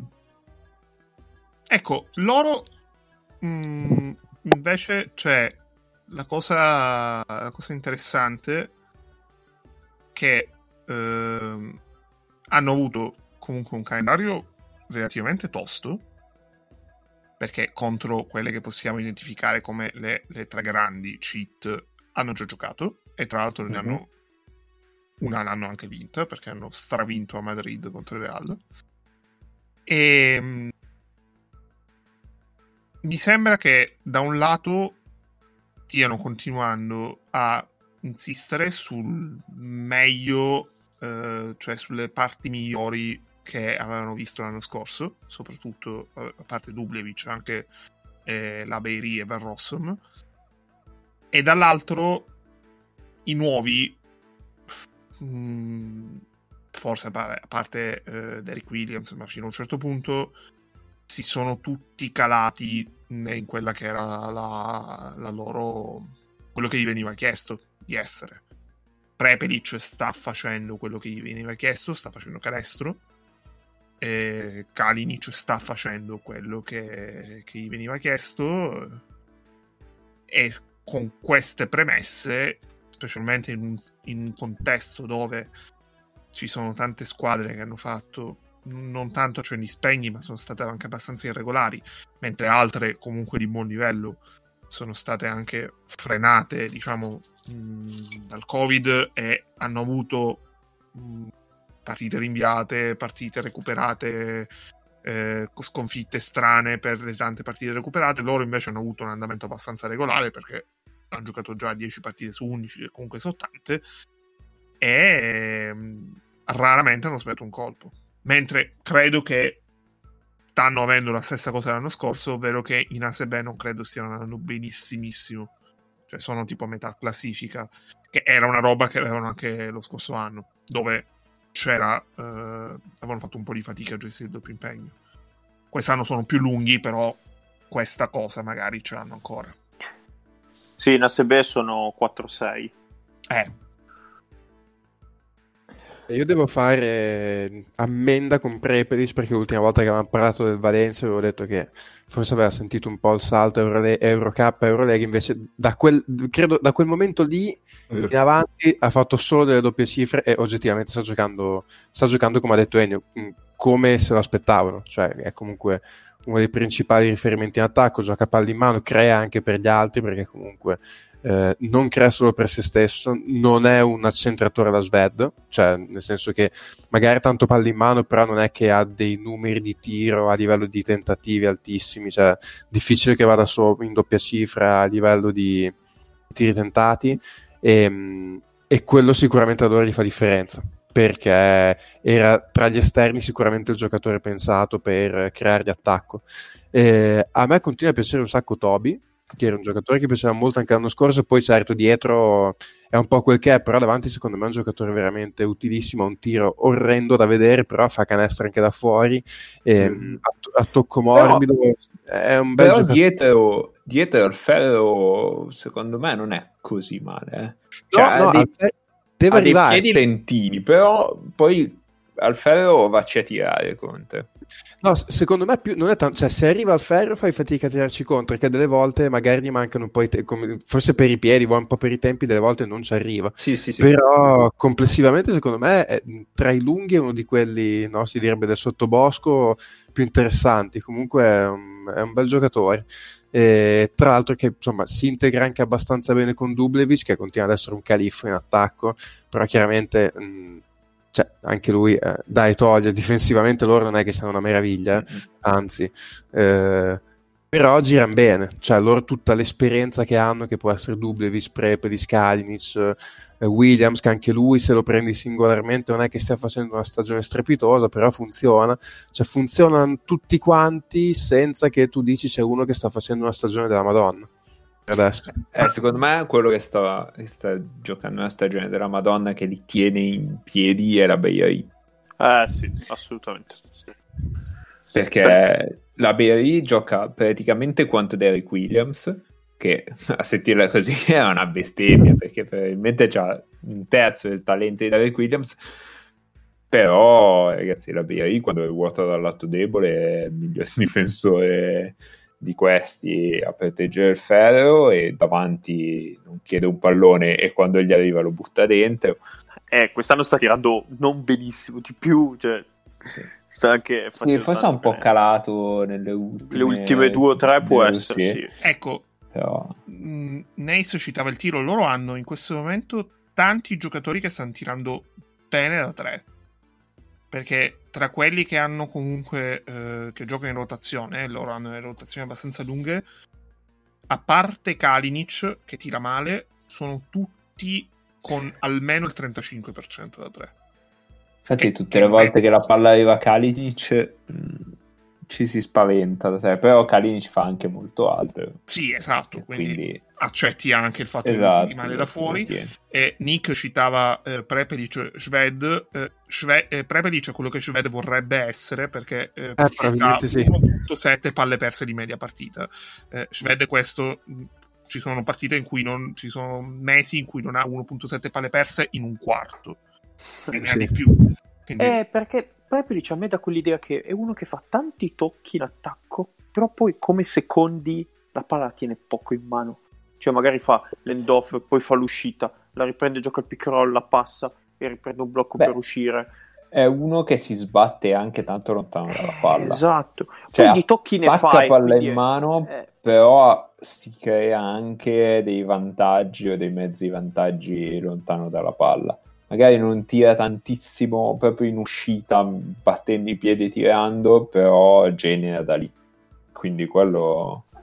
Eh sì, e, l'inte- e si, si è integrato benissimo, soprattutto nell'ultimo mese con eh, Van Rossum, eh, i quintetti con Vives si, si stanno trovando molto. Devo dire che Van Rossum è un giocatore che io probabilmente l'ho sempre sottovalutato un sacco, non so, non ho mai, non, mi ha mai rubato l'occhio, però comunque è uno che ha, del- cioè, ha dell'efficienza, comunque cioè, sta in campo bene, anche quest'anno. Sì, sì, poi sì, invecchia, invecchia benissimo. Quindi. Sì. Va bene. Altro da aggiungere su Valencia? Loro- Poi adesso, come sempre, noi ci dimentichiamo di dare i numeri, però loro sono abbastanza tranquilli, anzi, Loro più uno. che tranquilli. Ah, vuoi, lo sì. è uno, lo è uno davvero. E, e lo Dalgiris comunque. Ma forse, forse tre perché vengono. No, dai, quattro no. Ragazzi, Cioè, vengono ultime, KO in fila, un 3 magari glielo do. voi le ultime non le avete viste. E cazzo, però sei partito 5-1, cioè che minchia vuoi. Eh, ho capito, ma... Molte voi. Va bene, va bene, andiamo oltre. Quindi siamo al Real. Eh, Eh. Real, Allora- allora... neanche i deck, qua siamo al 7, altro che al 5. Il Real, scusate, eh, però per me il Real è quarto, quindi con fattore campo, quindi non capisco di cosa stiate parlando. Real 5-6, Fattore campo è il rinforzo dopo che va via Cappazzo. Eh, 5-6, 17 Mannaggia. punti. Eh, no, non- loro cambia tutto senza Campazzo. Cambia Troppo tutto. difficile parlare di campo in questo No, momento. Eh, eh, anche perché non sono uscite, non è uscita nessuna voce su un eventuale rimpiazzo o meno. non No, no, si ma parla no, di campo, parliamo di campazzo. L'hanno detto, l'hanno detto, Eh. non prendono nessuno. E quindi ti affidi a Yul perché in questo momento, sto ultimo mese, aveva giocato molto bene, sia in coppia con Campazzo che non. Voglio vedere alla lunga. Se più continuano a girare le voci NBA anche per deck, come in più. No, che- beh, al posto di deck qualcuno prendono. Spero, sarebbero, cioè. sarebbero corti. Per fortuna è risorto Anthony Randolph dopo che aveva fatto un primo mese e mezzo terrificante, lo dicevamo che era abbastanza giù di forma, adesso è rientrato ampiamente. Più che la forza del Reale quando dà profondità all'attacco con Tavares, che gli fa andare sta palla sotto dal io non so chi gliela possa. Ma E bene a base. Stai, stai grattando un po', Nace. Sì. sì, sta facendo tipo i giochi Sì, fuochi artificio col tuo microfono. Stava dicendo bene a Bass, Sì, esatto. e dagli questa quota. E dagli. Arriva, arriva- arriva al posto di Decca, basta. sì, dobbiamo, dobbiamo difenderlo a Bass, poverino. Comunque, ragazzi, Beh, il 3 mi sembra sia libero. È del... No, c'è la Randolph il 3. C'era Randolph. No, ma Randolph ha già deciso che lo lasciava il Lascia 3 vedere. e, e prendeva il 55. 23 c'è la Lul, quindi... Posso dire che comunque la partenza di Campazzo s- mh, dal punto di vista offensivo è sicuramente pesante, però in qualche modo probabilmente tra gli Uglie e tutti gli altri giocatori che hanno le alternative le trovano. Però Mm. perdono un sa... Eh, vabbè. Secondo me perdono di Mm. più dal lato di vista difensivo. La Provitola sta, sta- sta giocando una stagione bruttina, eh. Ma la Provitola è brutto. Eh, però, però è lui quello, cioè se, se, se Ah, lo non sai. vanno sul mercato è lui. Allo Sen. Mm. Boh, per me perdono Ah, di più... da- Cioè, se proprio vogliamo fare la punta al cazzo. Per me perdono un po' di più dal, dal punto di vista difensivo perché Campazzo Ma è la che ti punta mette spada no. di. Campazzo? Esatto. Perdono molto. di più. Ma più Eh, che è altro uno che ti mette sta- pressione sulla palla sempre. Allora, ci sta come ragionamento secondo me Cappe, perché è un tipo di ruolo a livello difensivo di- che tu in squadra non ce l'hai, cioè non è che dici ne ho un altro. Cioè, il ruolo di Campazzo da handler principale alla fine butterai dentro sia lo Sen che la Provittola sperando che uno dei due ris- eh, si inventi la partita quel- quella sera e quindi tirerà in campo lui, se no hai Yul, c'è Coser che oh, è un desaparecidos, però magari anche lui rientrerà. sì, è vero. Eh, io ho paura che magari abbia Covid o cose di questo genere, perché proprio non è mai stato listato per qualche infortunio. Secondo me non è solo il discorso di Covid, è Boh. vecchio. Eh, Non lo so, però se ci pensate, se ci... no, beh, cosa ne ha 33? No, eh, esatto. Eh, è più giovane di Nick per dire. Ma Che scortesia. se ci pensi... proprio gratis, eh. No, no, voglio dire, e Nick gioca tranquillamente. eh, In, in. Eurocup. Eh, eh, quell'altro Magari- è che magari ora vuole fanno a minchia 44 spagnolo. anni. Se, se ti compri la tua squadra puoi. Eh, se vi ricordate l'anno scorso è successa la stessa cosa con Terry Tompkins. Che uno è scomparso, cioè che è scomparso a un certo punto, poi l'hanno buttato dentro e questo ha iniziato a giocare come se niente fosse. Però- però c'è una differenza. C'è una differenza l'anno scorso, fondamentale. Sì. E Laso l'anno scorso ha passato i primi due mesi e mezzo di stagione a dire che Tompkins era ingrassato, che era una condizione indecente e a insultarlo una settimana sì e l'altra pure. Eh, E a insistere con successo lo Mikey Eh, insistere esatto. con non Mikey mi da pare sia successa la stessa cosa con Coser. Mm, No, vabbè. no, Però, però succede a Real che ogni tanto la gente scompaia e poi ricompaia beh, sono ai 800 giochi. giocatori, penso sia anche normale che succeda a un certo punto. Cioè, Quindi boh, stiamo a vedere. secondo me la cosa che non mi aspettavo da loro è che se tu vai a vedere le partite, se tu vai a vedere i numeri, se tu vai a vedere tutto, cioè tu non, non conoscendo il progresso, non conoscendo il contesto, non conoscendo nulla di tutto questo, tu pensi che Campazzo se ne sia andato all'improvviso. Cioè, che, non, che non l'abbia detto a nessuno. sì, non Ci hai sta. nessun, nessun modo di sapere che... cioè, no- se non lo sai, non ci credi che loro hanno programmato, cioè loro hanno eh, giocato un terzo di stagione sapendo che il loro miglior giocatore se ne sarebbe andato dopo un terzo di stagione. Però, però se ci pensi, loro quando gli è andato via Doncic hanno fatto la stessa cosa, cioè hanno tenuto le parti esterni che avevano andando a prendere dei giocatori che facevano altre cose. Sì, Sì, o comunque Quindi- però, Doncic, eh. però Doncic ti sei fatto tutta la stagione che hai pure vinto il titolo. Cioè, Sì, mm, sì, sì, sì, però l'anno dopo cioè, non è che hanno detto ah, il via. Doncic, prendiamo un eh, handler perché Ma te lo puoi anche morto, permettere, dopo che hai vinto comunque l'Eurolega, dici ok, eh, male che vada facciamo i playoff e usciamo ai playoff, bene che vada facciamo le Final Four e se fai le Final Four comunque c'è il 25% di probabilità di vincere. No, no, Cioè, sono andati a buttare nel fare? cesso. Hanno buttato nel cesso il quarto quarto con CSK nel Final Eh. Four 2019. Eh, e, e infatti, Perché cioè, erano avanti di comunque 10-12. ci sono andati alla fine di una stagione regolare dove erano hanno messo la terza forse un paio di volte e sono andati col- veramente col pilota automatico. Sì, però in partenza hanno fatto quella roba lì. E dici, non Stavolta è che... hanno fatto la stessa che però è molto peggiore. Esatto, È però, molto peggiore. però se tu la vedi senza, eh, senza sapere quello che è successo dopo, come dinamica è la stessa. Cioè perdi un giocatore qua lo perdi a metà stagione, là lo perdi a fine stagione, ok, tutto quello che vuoi, però perdi un giocatore e non lo rimpiazzi con nessuno e decidi di giocartela in un modo diverso. Sì, lo- loro vanno di next man up che più che altro quando è andato via Doncic, quindi alla fine le redini hanno preso Campazzo, Campazzo aveva almeno una, una stagione a Real fatta completa di esperienza a quel livello e tutto, cosa che a Lucen non ha e la Provittola quello che aveva fatto vedere onestamente era peggio di quello che aveva fatto vedere Campazzo Sì. La Provittola È un po' quello. male. Cioè, sulla Provittola hanno provato a fare lo stesso discorso che hanno fatto con Campazzo e con Eh, Doncic. aspetta, Nice. Gliel'ha messo- Lul, sì.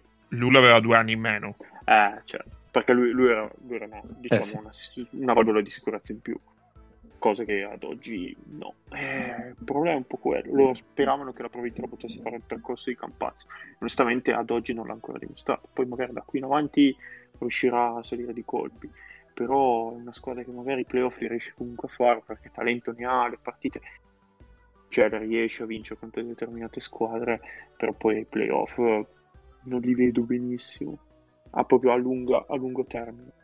Secondo me, però, io faccio fatica a dire che il loro è, il loro è sicuramente un errore. Perché se può- cioè, per me non è sbagliato un ragionamento che possono fare, che pubblicamente non faranno mai. Eh, ok, quest'anno i playoff li facciamo, ma senza pretese.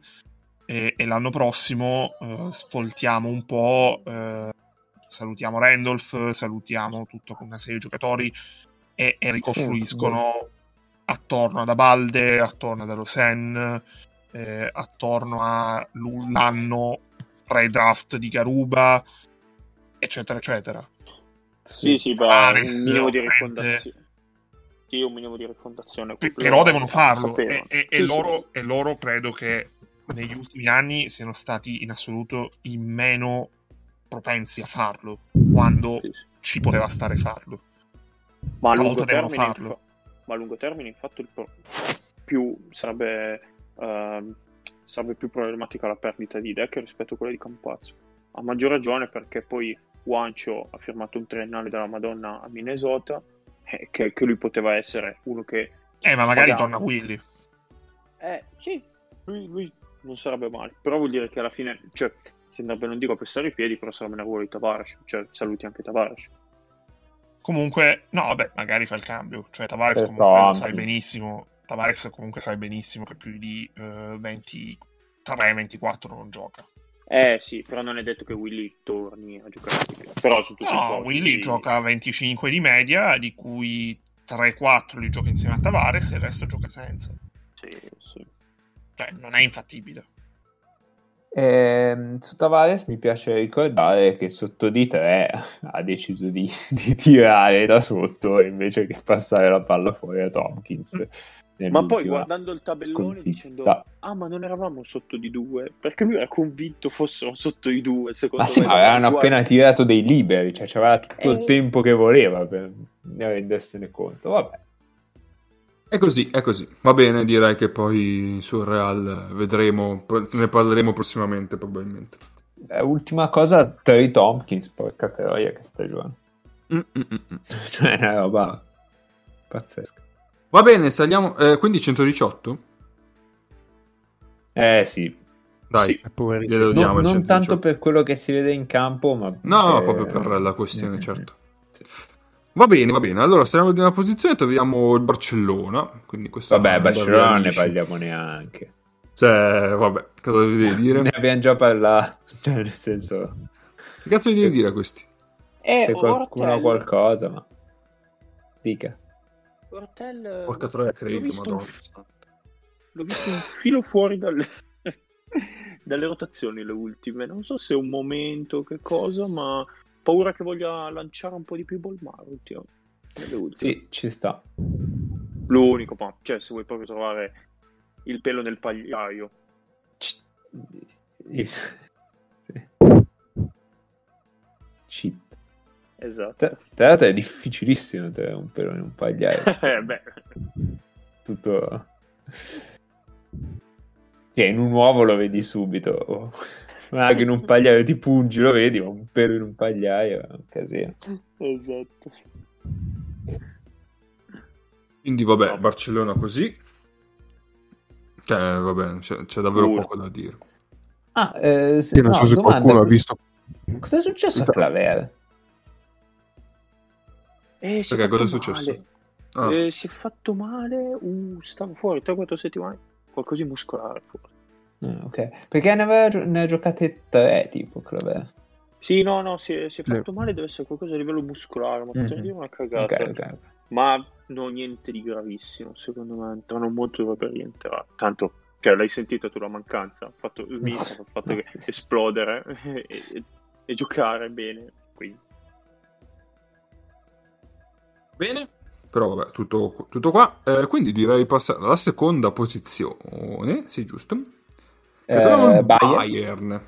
Sì, sì, sì. Set- 7-4, 18 punti, quindi pari al Barça. Ed è l'ottava difesa. Sì, è il set... Scusate, l'ottavo attacco e la settima difesa. Qua chi si vuole lanciare? Beh, anche qui un po' ne abbiamo già parlato. Vai, sì, volendo sì.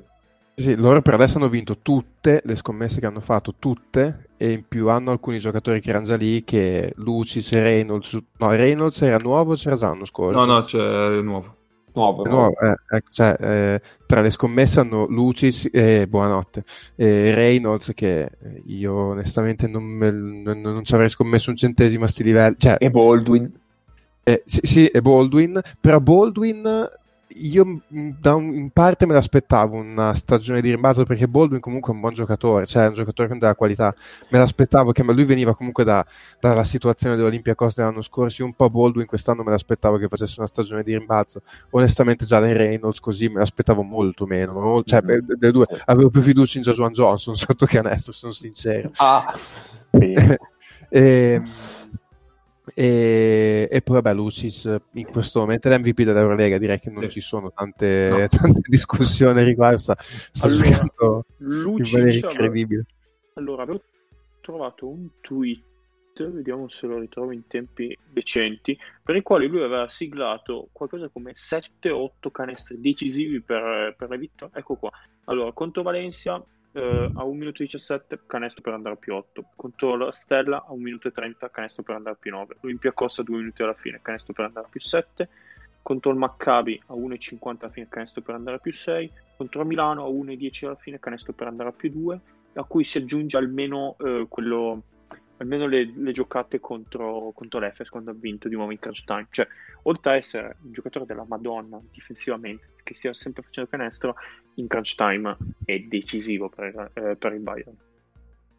e tra l'altro loro per essere una squadra di trinchieri che è comunque un allenatore che storicamente cioè, costruisce i suoi tacchi sulla la costruzione del pick and roll così loro non è che siano una squadra di pick and roll strepitosa anzi cioè hanno dei mh, giocano su concetti abbastanza diversi eh, va- vanno in post, eh, quando possono corrono sulla transizione, eh, cioè sono una squadra tipica per quello, per quello che è sempre stato Trinchieri e Mm. però in questo momento funzionano veramente che è una meraviglia. Anche i pick and roll sono spesso utilizzati per, evocare il cambio più che per attaccare direttamente dal pick and roll. Esatto, Soprattutto esatto. con Jedovic. Vabbè, Baldwin quando gira l'angolo del pick and roll è al ferro, tipo in mezzo palleggio. È una roba incredibile, accelera, mette due passi al ferro. Però con, ehm, soprattutto con Jedovic... eh, sì, infatti è uno dei motivi per cui io pensavo all'esplosione di TJ Bray, che è l'unico invece che non... No, no, probabilmente saluta. Eh, esatto, se- mi pare che leggevo oggi che Bilbao Saragozza. lo voleva pre- Saragozza, sì, Bilbao, Saragozza. eh, lì giù di lì. Sì, Mm. sì, sì. Perché loro adesso prendono, chi è che dicevamo oggi che prendono? Gist. Gist, esatto, James Gist, esatto. Beh, è James Gist... eh, James Gist? Sì, Quel lui, James Gist. lui, lui, lui. Ma James Gist sarà, sarà un 83. No, perché si vede che Trinchieri è andato, cioè ha detto ho risuscitato talmente tanta gente quest'anno che ormai è andato in delirio di onnipotenza, ha detto metto dentro pure Ghist, faccio tornare anche lui indietro con l'orologio 5-6 Ah, anni. 86, 86, non l'avrei mai detto. Vabbè. Anche lui è più giovane di me. Però meno atletico. Eh, assolutamente, per quello. Ma vediamo, vediamo come, come entra. L'unico su cui non è riuscito a fare il miracolo per il momento Trinchiere Malcolm Thomas, che mi sembra bene o male sempre quello. Sì. Ah, forse, forse, è per lui James Gist a questo punto. Oh. Sì, ci sta. O forse per allungare. Eh, però sei tanti lì sotto adesso. Sono tanti, eh. Eh, dico, sì. eh, eh ma, comunque... son... ma, erano tanti a prescindere. Secondo me questa è una cosa che lui ha cercato quest'anno. Cioè lui ne ha voluti tanti. Erano 5. Sì, loro sono Thomas, Radosevic, Johnson, eh, Reynolds, Reynolds Zipser. Zipser. 5 e 5 vabbè te la cavi Zipser fa anche qualcosa di nada 3 okay. però sono 5 che giocano nel senso cioè non è che sì. uno che dici vabbè uno non, di solito non eh, faccio esatto. giocare esatto Radosevic comunque adesso 8-10 minuti li sta sempre facendo fare contate però anche una cosa loro anche per quello che dicevamo prima di Bamberg hanno dei ritmi abbastanza intensi anche nel mm-hmm. campionato quindi eh, cioè in, non mi stupirei se inizialmente eh, decidessero di tenerli tutti, vedere come va e poi in quel caso magari decidono di tagliare Thomas. Sì, boh, ci sta, può essere. Ah, a proposito, per chiudere di Scommesse Vinte, sono innamorato perso di Wheeler Bebb. Eh, favoloso. Bel giocatore, sì. E lì, ad esempio, loro sono riusciti a fare a, a vincere anche quella scommessa. No? Prima parlavamo del, del Fener con Johnny Hamilton che faceva un salto più piccolo rispetto a Wheeler Babb, eh, però allora con Wheeler Babb che eh, si vedeva che era un bel giocatore, però insomma anche lui partiva, partiva sostanzialmente dalla Bundesliga, eh, è un giocatore già di, di medio-alto livello dell'Eurolega. Sa fare una quantità di cose in campo dal tiro piedi per terra, attaccare dal palleggio e pick. E in difesa che, che prenda il 2, che prenda il 4, non gli cambia un cazzo. È veramente bel giocatore. Boh, stiamo a vedere perché basta che uno fra Baldwin e Wheeler prenda un minimo di muro e, e rischiamo di, di tirare sì, male. Eh. Quindi, non so se qualcuno ha visto l'ultima partita col Pana. Io non l'ho vista, però l'ultima, l'ultima partita che hanno perso col Pana. No, eh, no. non ho visto niente perché de- delle, delle, ultime, vabbè, hanno perso col CSK che ci può stare. Ci sta. Col Pana, adesso non l'ho visto, non so se è stata come hanno giocato, se è stata una brutta partita perché ci sta anche come dire che, eh, sì. esatto, che prendono un periodo di flessione, però loro partendo così bene, insomma, già anche in prospettiva si sono messi abbastanza bene. Sì, sì, sì, sì, sì, sì. Ha messo da parte il fieno per l'inverno, come si suol dire. Esatto. Bene, a proposito di Sesca, di Sesca, che è l'ultima squadra, che è prima quindi, Mago. È prima con 8-3, quindi 19 punti. Eh, però anche qui direi che ne abbiamo parlato sì, a nelle, cioè, nelle, nelle scorse puntate. Diciamo sì. che hanno, hanno, hanno, girato un po' di bulloni poi successivamente quanto alle critiche che avevamo fatto. Non sono ancora. Ci mancava solo che non li girassero, eh. Eh, vabbè, ci mancherebbe. E quella giornata seduto a Mike James ha fatto bene. Diciamo che 3 4. Comunque vorrei dire ai gentili ascoltatori che loro sono 6 vittorie in fila, però le prime 5 sono ok, Valencia va bene. Pana, Basconia, Zalgiris, cioè Mm. C'è cosa? Bascogna e cosa? Ma lo finisce. Volevo esattamente questa reazione. e... Adesso, no. adesso me lo cacci. quello, quello, è vero, però hanno battuto anche... No, no, ma stavo, stavo, obiettiva, stavo ovviamente... Stavo ah, ovviamente anche cosa? Ah, un altro. hanno battuto anche Reale. Uh.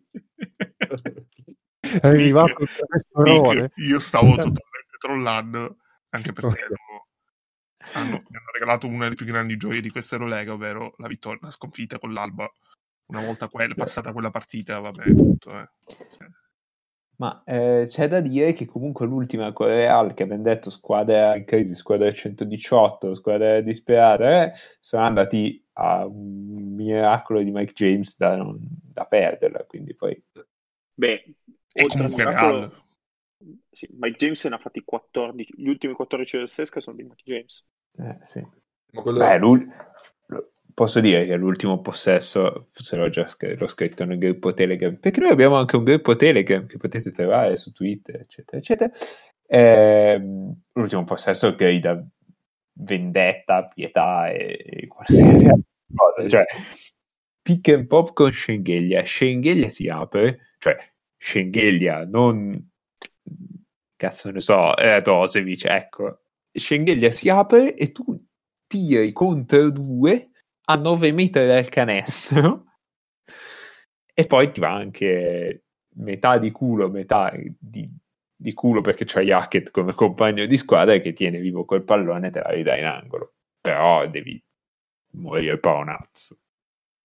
E diciamo che sì, Eh. lui ha fatto gli ultimi 14 punti, però sai, tirando in quel modo è facile Sì. che te li fa.